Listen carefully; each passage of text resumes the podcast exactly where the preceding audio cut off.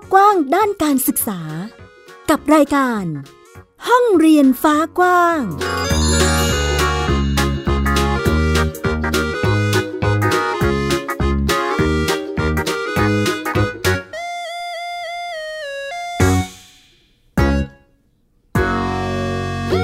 สวัสดีค่ะคุณผู้ฟังต้อนรับคุณผู้ฟังทุกท่านค่ะเข้าสู่รายการห้องเรียนฟ้ากว้างนะคะกลับมาพบกับดิฉันอัยดาสนศรีเช่นเคยนะคะกับวิทยุไทย PBS www.thaipbsradio.com นั่นเองค่ะยังคงอยู่กับบรรยากาศของการที่เราต้องปรับตัวให้เข้ากับ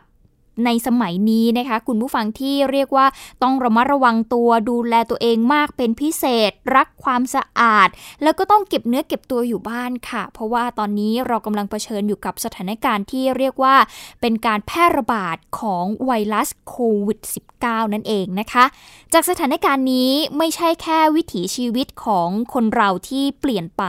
แน่นอนว่าเรื่องของบรรยากาศการเรียนการสอนสถาบันการศึกษาหรือรูปแบบการเรียนเองก็แล้วแต่เนี่ยนะคะก็ต้องปรับเปลี่ยนแล้วก็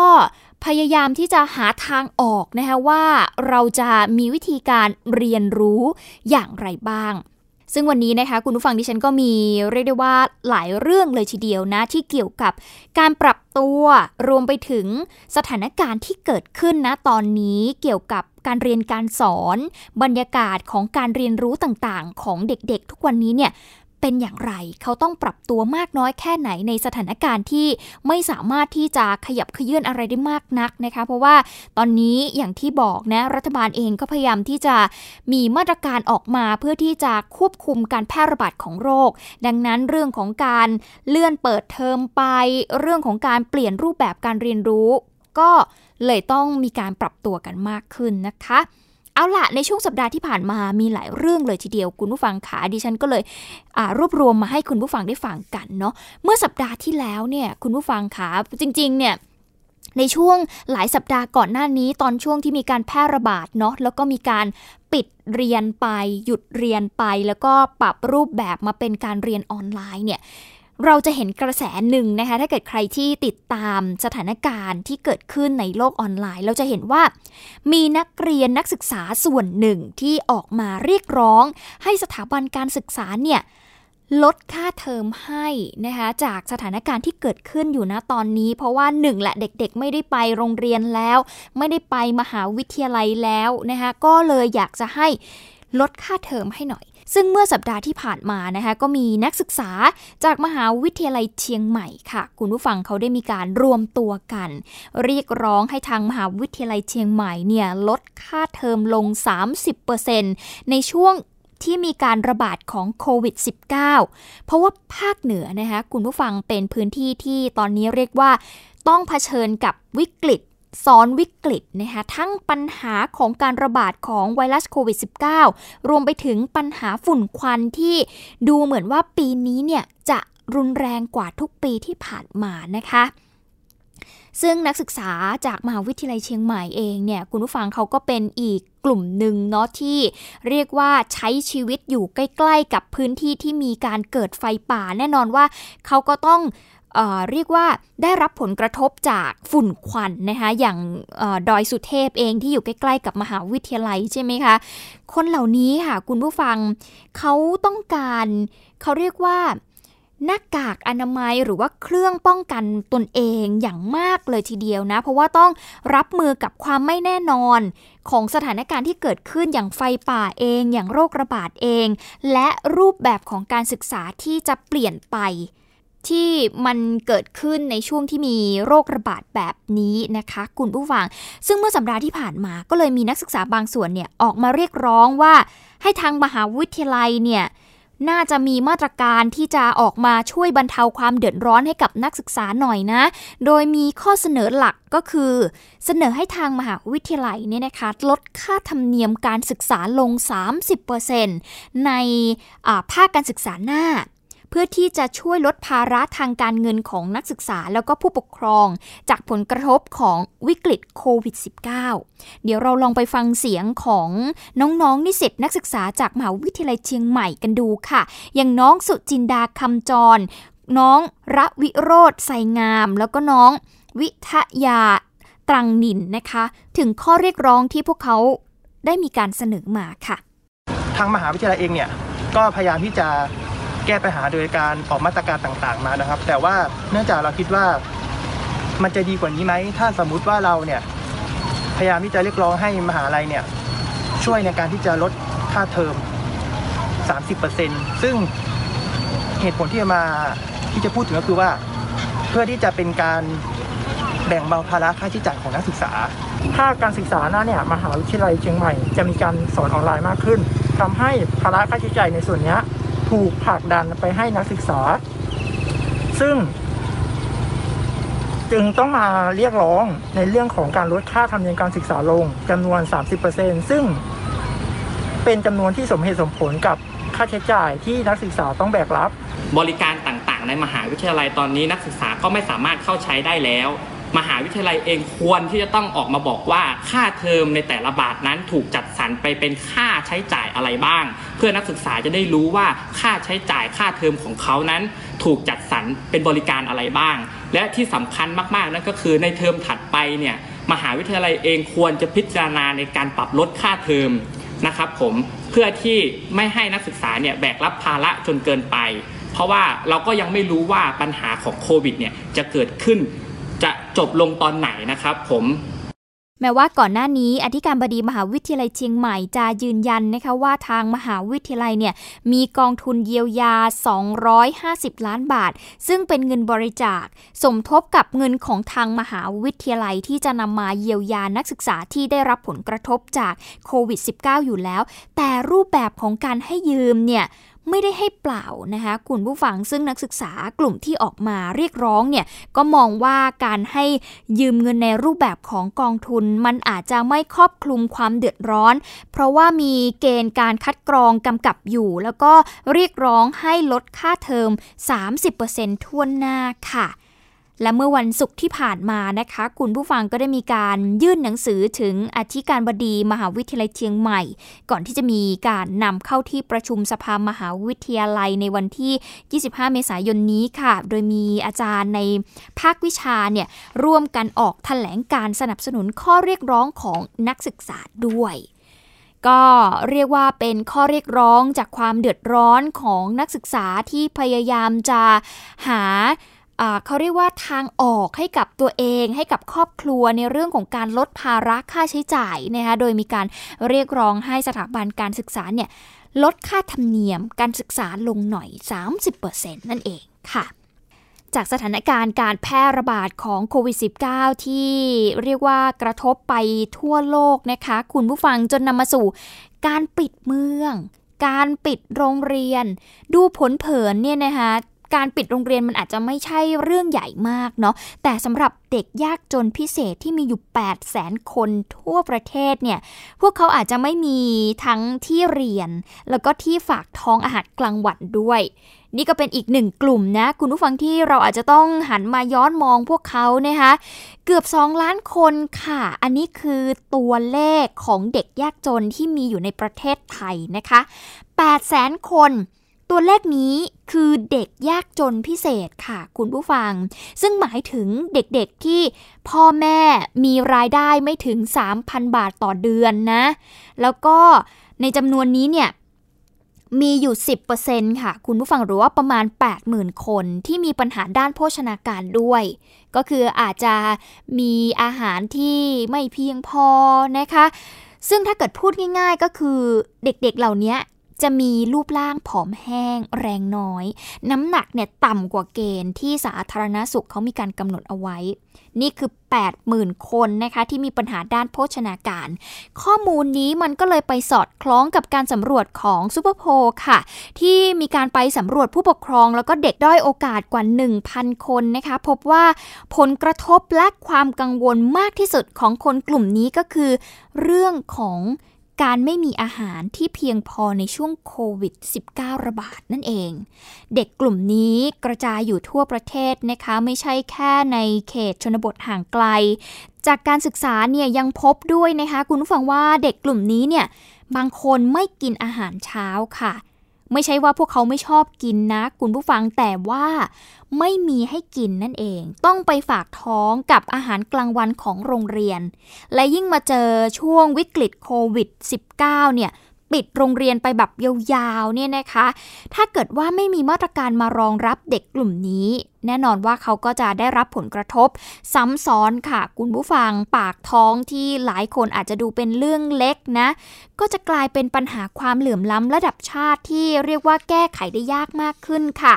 นักเศรษฐศาสตร์เองก็ประเมินนะคะว่าถ้าไม่เร่งช่วยเหลือกลุ่มเด็กยากจน2ล้านคนหรือเด็กยากจนพิเศษ8แสนคนเนี่ย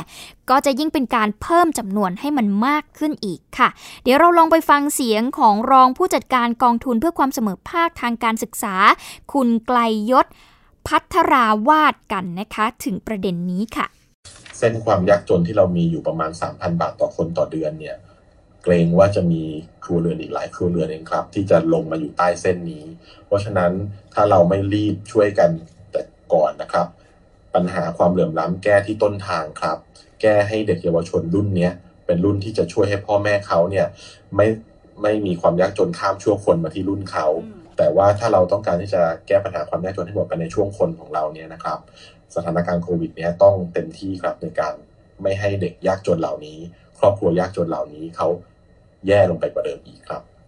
โควิด -19 ที่ทำให้นักเรียนจากทั่วโลกต้องหันหน้าออกจากห้องเรียนนะคะอาจจะช่วยทำให้เด็กบางกลุ่มเนี่ยได้หันมาพึ่งพาการเรียนแบบออนไลน์แต่แน่นอนว่าเด็กที่ด้อยโอกาสแล้วเนี่ยพวกเขาอาจจะไม่มีสิ่งแวดล้อมหรือสภาพแวดล้อมที่มันเหมาะสมที่จะเรียนรู้เนาะเมื่อต้องแบบปิดเรียนไปแบบนี้ก็ไม่รู้ว่าจะต้องเรียนรู้ยังไงทางด้านผู้เชี่ยวชาญด้านเศรษฐศาสตร์การศึกษาเองคุณภูมิสรัญทองเลี่ยมนาคนะคะมีประเด็นนี้มาพูดให้ฟังไปฟังกันค่ะสถานการณ์ของโควิด -19 เนี่ยมันก็อาจจะทำให้เกิดปัญหาความเหลื่อมล้ำที่มากขึ้นเช่นยิ่งเปิดเทอมปิดเทอมนานเนี่ยเด็กที่ยากจนได้โอกาสเนี่ยก็จะมีแนวโน้มที่อาจจะต้องออกนอกระบบมากขึ้นนะครับเพราะว่าพ่อแม่อาจจะมีความจำเป็นทางเศรษฐกิจที่จะต้องให้ลูกได้ไปช่วยทำงานนะครับอันนี้เป็นปัญหาที่อาจจะเกิดขึ้นได้แล้วก็เรื่องของการเรียนที่ห่างกันมากขึ้นเนี่ยอย่างยิ่งปิดเทอมนานเท่าไหร่เนี่ยคนที่มีความพร้อมเขาก็สามารถเรียนทางออนไลน์หรือว่าเรียนทางสื่อต่างๆเนี่ยได้ค่อนข้างดีก็ยังสามารถที่จะตามบทเรียนได้แต่ว่าคนที่ขาดทรัพยากรคนที่อยู่ในสิ่งแวดล้อมในบ้านที่อาจจะไม่ได้เอื้ออำนวยต่อการเรียนเนี่ยมันก็จะยิ่งทำให้เขาเนี่ยตามไม่ทันแล้วสุดท้ายเนี่ยพอถึงเวลาเนี่ยก็กลายเป็นเรื่องของความเหลื่อมล้ำเรื่องของความห่างของการเรียนเนี่ยมันก็จะเป็นสถานการณ์ที่รุนแรงมากขึ้นครับในสหรัฐอเมริกานะคะก็มีการศึกษาเรื่องผลกระทบจากการปิดเรียนค่ะคุณผู้ฟังก็พบว่าการปิดโรงเรียนใน1เดือนเนี่ยส่งผลกระทบต่อ GDP ของประเทศถึง 0.1 ถึง 0.3% เลยทีเดียวและก็ยังพบด้วยนะคะว่าการให้นักเรียนอยู่บ้านนานๆเนี่ยอาจจะทำให้ต้องกลับมาทบทวนบทเรียนซ้ำนานขึ้นไปอีกปรากฏการณ์นี้ถูกเรียกว่าซัมเมอร์สไลด์ค่ะคุณผู้ฟังหรือว่าความรู้ถดถอยหลังจากปิดเทอมใหญ่งานวิจัยยังพบด้วยนะคะว่าเด็กที่ต้องออกจากโรงเรียนประมาณ6สัปดาห์เนี่ยอาจจะทำให้ความรู้ของพวกเขาหายไปถึงครึ่งปีการศึกษาเลยทีเดียวนะคะถ้าหากมองเรื่องการแก้ไขปัญหาเด็กด้อยโอกาสเป็นการสร้างพลเมืองของประเทศพวกเขามีมิติอื่นๆที่ต้องมองมากกว่าแค่เรื่องของการแก้ไขปัญหาด้านการศึกษาค่ะทั้งมิติโภชนาการสาธารณสุขสภาพจิตใจนะคะที่เรียกว่ายังเป็นโจทย์ที่ท้าทายที่ต้องรอการแก้ไขปัญหานะคะคุณผู้ฟังนั่นหมายความว่าไม่ใช่แค่หน่วยงานทางด้านการศึกษาเท่านั้นที่จะออกมาทำงานขับเคลื่อนเพื่อช่วยเหลือเด็กๆนับแสนคนนะแต่ว่าหน่วยงานอื่นๆที่เกี่ยวข้องเองก็ต้องลุกขึ้นมาแก้ไขปัญหาให้ตรงจุดด้วยเหมือนกันนะคะเพื่อไม่ให้เด็กๆด้อยโอกาสเหล่านี้เนี่ยเพิ่มจำนวนมากขึ้นนั่นเองค่ะล่าสุดสถาบันวิจัยเพื่อความเสมอภาคทางการศึกษาหรือว่ากสศนะคะก็เตรียมที่จะสำรวจความเดือดร้อนและก็ความต้องการที่ตรงจุดนะคะก็เลยขอความร่วมมือนะคะจากคุณผู้ฟังนะไม่ว่าจะเป็นผู้อำนวยการโรงเรียน ครูผู้ปกครองนะคะมาช่วยกันส่งข้อมูลมาแชร์ไอเดียกันค่ะเพื่อที่จะเป็นส่วนหนึ่งในการลดผลกระทบจากการแพร่ระบาดของโควิด -19 โดยคุณผู้ฟังนะคะสามารถเข้าไปแสดงความคิดเห็นกันได้ที่เพจของกสศนะคะหลังจากวันที่20เมษายนนี้เป็นต้นไปเนี่ยข้อมูลเหล่านี้ก็จะถูกประมวลผลแล้วก็ใช้ในการช่วยเหลือเด็กๆที่ได้รับผลกระทบจากโควิด -19 ต่อไปนั่นเองค่ะนี่ก็เป็นเรื่องเกี่ยวกับเด็กอีกกลุ่มหนึ่งนะคะที่ได้รับผลกระทบจากการแพร่ระบาดของเชื้อไวรัสโควิด -19 เนาะไม่ใช่แค่เด็กทั่วไปที่ปิดเทอมเท่านั้นนะคุณผู้ฟังเด็กปิดเทอมบางคนเนี่ยดีหน่อยมีคุณพ่อคุณแม่คอยซัพพอร์ตนะคะมีอาหารกลางวันมีข้าวเช้ากลางวันเย็นทานอยู่แล้วเพราะว่าคุณพ่อคุณแม่มีกำลังทรัพย์นะแต่บางคนจริงๆนะคุณผู้ฟังเขาเนี่ยต้องใช้โอกาสทางการศึกษาเนี่ยแหละพึ่งพาตัวเองด้วยในการที่จะมีข้าวทานเพราะว่าสามารถไปฝากท้องที่โรงเรียนได้แต่พอเป็นแบบนี้เนี่ยก็ทำให้เขาเนี่ยไม่มีเขาเรียกว่าไม่มีอาหารทานเนาะก็เป็นอีกปัญหาหนึ่งที่เจอเหมือนกันในสถานการณ์ณตอนนี้นั่นเองค่ะเอาล่ะจากสถานการณ์เรื่องของปัญหาที่เกิดขึ้นเรามาดูโอกาสที่เกิดขึ้นในช่วงโควิดระบาดแบบนี้บ้างดีกว่านะคะเราลองไปดูบรรยากาศชุมชนที่เรียกว่าเป็นตลาดออนไลน์ดีไหมคุณผู้ฟังในช่วงสัปดาห์ที่ผ่านมานะเราจะเห็นปรากฏการณ์หนึ่งสถาบันการศึกษามีการเปิดตลาดเกิดขึ้นเปิดตลาดในที่นี้ไม่ใช่หมายถึงว่าไปเปิดตลาดในเป็นตลาดสดหรือตลาดอะไรอย่างนี้นะแต่หมายถึงการไปเปิดเป็นกลุ่มใน Facebook ในสื่อสังคมออนไลน์นะคะคุณผู้ฟังซึ่งแน่นอนว่าสถานการณ์โควิดที่มันเกิดขึ้นเนี่ยมันก็ทำให้หลายคนเนี่ยตกงานเหมือนกันเนาะได้รับผลกระทบทำให้ต้องพักงานบ้างอะไรบ้างนะคะไม่มีรายได้ค่ะพ่อค้าแม่ค้าหลายคนเองก็ต้องปิดร้านเหมือนกันก็ทำให้ไม่สามารถขายของได้ทีนี้ศิษย์เก่ามหาวิทยาลัยหลายๆแห่งก็เลยมีแนวคิดค่ะสร้างกลุ่มใน Facebook ขึ้นมานะคะเป็นเสมือนชุมชนเล็กๆเพื่อบรรเทาความเดือดร้อนให้กับกลุ่มคนเหล่านี้นะคะก็เลยให้ศิษย์เก่าศิษย์ปัจจุบันใช้พื้นที่เหล่านี้แหละค่ะฝากร้านหางานซึ่งแต่ละเพจเองก็ได้รับการตอบรับเป็นอย่างดีหลายคนได้รับโอกาสได้สร้างรายได้ให้กับตัวเองจากพื้นที่เหล่านี้เราลองไปติดตามบรรยากาศเหล่านี้กันกับคุณวิภาปิ่นแก้วค่ะสาธุสรัจฉังสะเสหังสะพันธุนรินทังใบสีสู่ขวัญทางออนไลน์ภายใต้เพจ Facebook มหาวิทยาลัยธรรมศาสตร์และการฝากร้านทำขึ้นเพื่อฉลองหลังจากมีสมาชิกเกิน 30,000 คนผู้ทำพิธีไม่ใช่ใครที่ไหนเป็นศิษย์เก่าคณะนิติศาสตร์มหาวิทยาลัยธรรมศาสตร์ที่มีอาชีพเป็นทนายความถูกกระทบจากสถานการณ์การระบาดเชื้อไวรัสโควิด -19 ช่วงนี้ไม่มีคดีให้ว่าความจึงใช้ความสามารถที่มีคือเป็นหมอใบสีสู่ขวัญลงข้อมูลรับทำขวัญในเพจ Facebook มหาวิทยาลัยธรรมศาสตร์และการฝากร้านนี่เป็นหนึ่งในสมาชิกของเพจที่ถูกกระทบและต้องการหารายได้ในช่วงนี้เช่นเดียวกับสมาชิกอีกกว่า 100,000 แอคเคาท์ที่ได้เข้ามาใช้เพจ Facebook นี้เป็นสื่อกลางพบกันระหว่างผู้ซื้อและผู้ขายตั้งต้นจริงๆเราก็ไม่ได้แบบตั้งใจว่ามันจะแบบคนเยอะขนาดนี้จริงๆความตั้งใจแรกแค่รู้สึกว่าแบบอยากให้เพื่อนเราคนละคณะกันมาเจอกันที่ตรงกลางอะไรอย่างเงี้ยจะได้แบบช่วยกันซื้อของอะไรอย่างเงี้ยให้แบบเงินมันกระจายออกไปเพราะเราเห็นใน Facebook แบบมีคณะนู้นก็โพสต์คนนี้คณะนี้ก็โพสต์อะไรเงี้ยแต่มันไม่รู้จักกันแต่มันรู้จักเราอะไรเงี้ยก็เลยเอามันมารวมกัน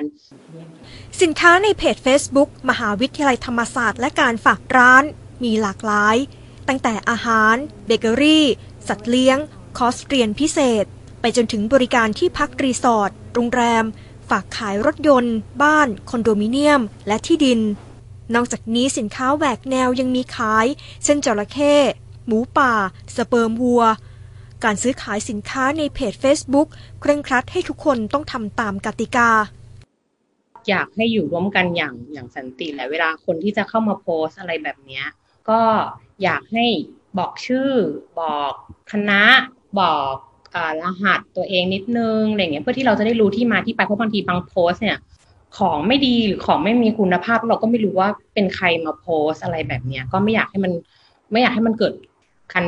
ทะเลาะเบาะแว้งกันเกิดขึ้นเผื่อแบบจะได้รู้ว่าแบบใครเป็นใครจุฬาลงกรณ์มหาวิทยาลัยเปิดเพจ Facebook Marketplace ขณะนี้มีสมาชิกหลักแสน Account เช่นกัน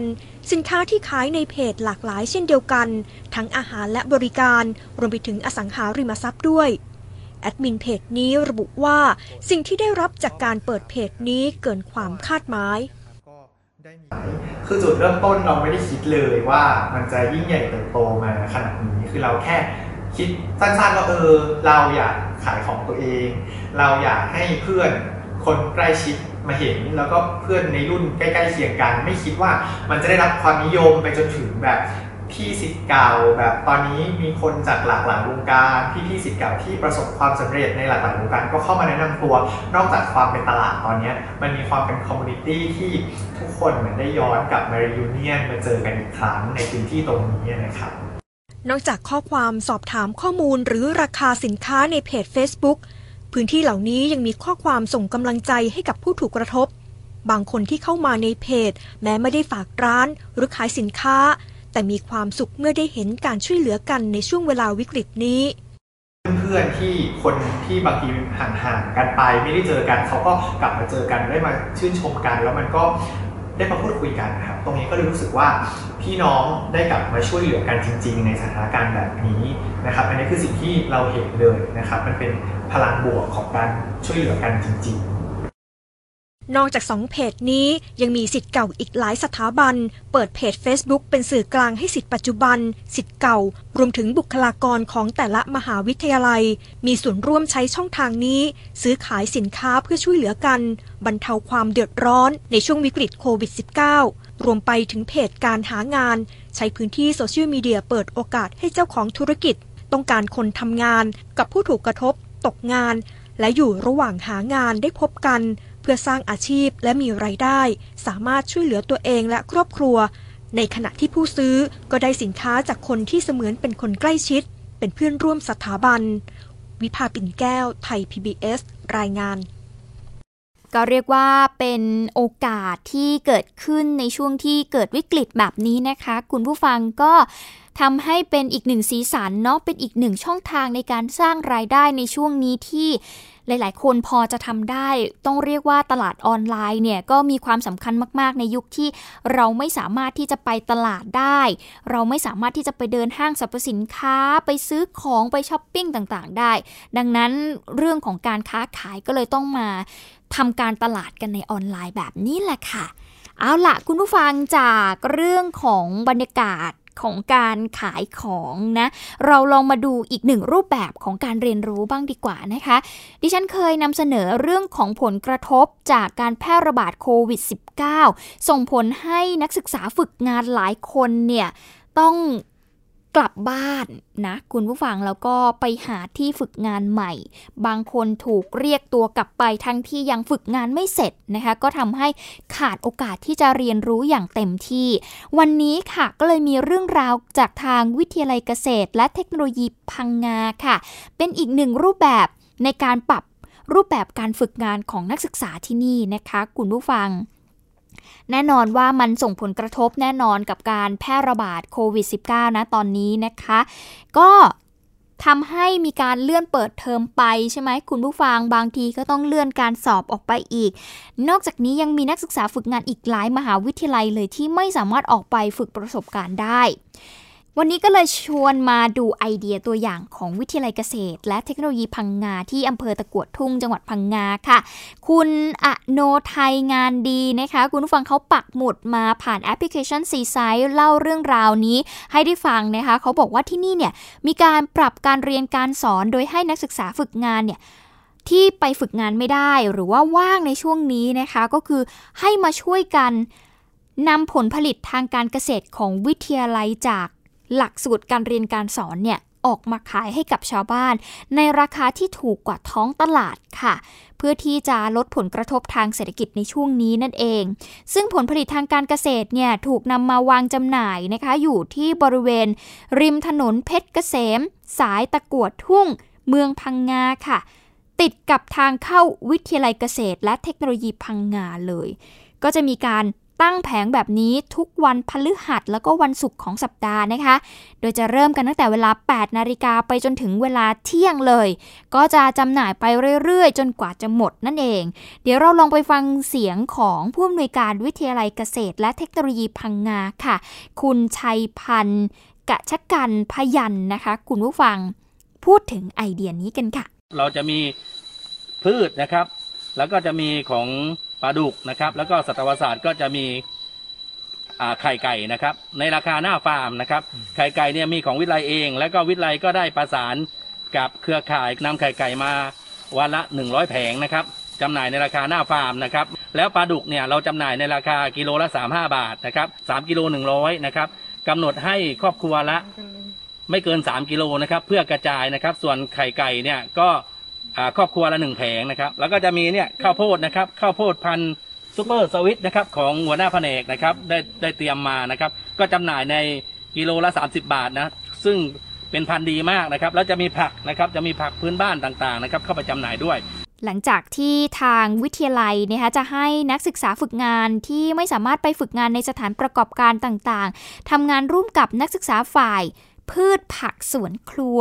ประมงแล้วก็พืชผลทางการเกษตรนะคะก็เอาไปจำหน่ายให้กับประชาชนในราคาที่เข้าถึงได้ง่ายเพื่อร่วมกันผ่านพ้นในช่วงสถานการณ์โควิด -19 นี้ไปด้วยกันนั่นเองค่ะก็เป็นอีกหนึ่งวิธีนะคะคุณผู้ฟังในการบูรณาการการเรียนการสอนนะสำหรับมหาวิทยาลัยสถาบันการศึกษาต่างๆวิทยาลัยต่างๆนะคะที่ช่วงนี้เนาะอาจจะมีนักศึกษาฝึกงานที่อาจจะตกค้างอยู่หรือว่ายังอยู่ในช่วงฝึกงานอยู่แต่ไม่สามารถที่จะฝึกงานตามสถานประกอบการได้ก็อาจจะต้องหารูปแบบอื่นๆที่พวกเขาสามารถทำได้แล้วก็ปลอดภัยในช่วงสถานการณ์นี้นะคะนี่ก็เป็นอีกหนึ่งวิธีที่สามารถนำไปปรับใช้กับสถาบันการศึกษาของคุณได้นั่นเองนะคะนี่ก็คือทั้งหมดในวันนี้ค่ะคุณผู้ฟังที่เรานำมาฝากกันก็เรียกได้ว่าเป็นสถานการณ์จากหลายเหตุการณ์เลยทีเดียวนะมีทั้งเรื่องผลกระทบที่เกิดขึ้นการนำเสนอข้อเรียกร้องต่างๆนะคะอย่างการลดค่าเทอมของนักศึกษามหาวิทยาลัยเชียงใหม่ที่ยื่นไปทางมหาวิทยาลัยนะคะแล้วก็ยังมีเรื่องของการที่เด็กด้อยโอกาสนะคะเขาอาจจะได้รับผลกระทบจากตอนนี้ที่มีการปิดโรงเรียนไปส่งผลกระทบด้านโภชนาการของพวกเขาไปอีกหลายเรื่องเลยทีเดียวนะหลากหลายมิติทางด้านการศึกษาที่นำมาเล่าแล้วก็พูดคุยให้คุณผู้ฟังได้ติดตามรับฟังกันนะคะใครที่สนใจเรื่องราวแบบนี้คุณผู้ฟังสามารถติดตามเราได้ที่วิทยุไทย PBS ค่ะเราก็จะนำมาอัปเดตให้คุณผู้ฟังได้ฟังกันในทุกๆวันอาทิตย์แบบนี้วันนี้หมดเวลาแล้วนะคะดิฉันอัยยดาสนศรีต้องขอตัวลาไปก่อนสวัสดีค่ะติดตามรับฟังรายการย้อนหลังได้ที่เว็บไซต์และแอปพลิเคชัน Thai PBS Radio Thai PBS Digital Radio วิทยุข่าวสารสาระเพื่อสาธารณะและสังคม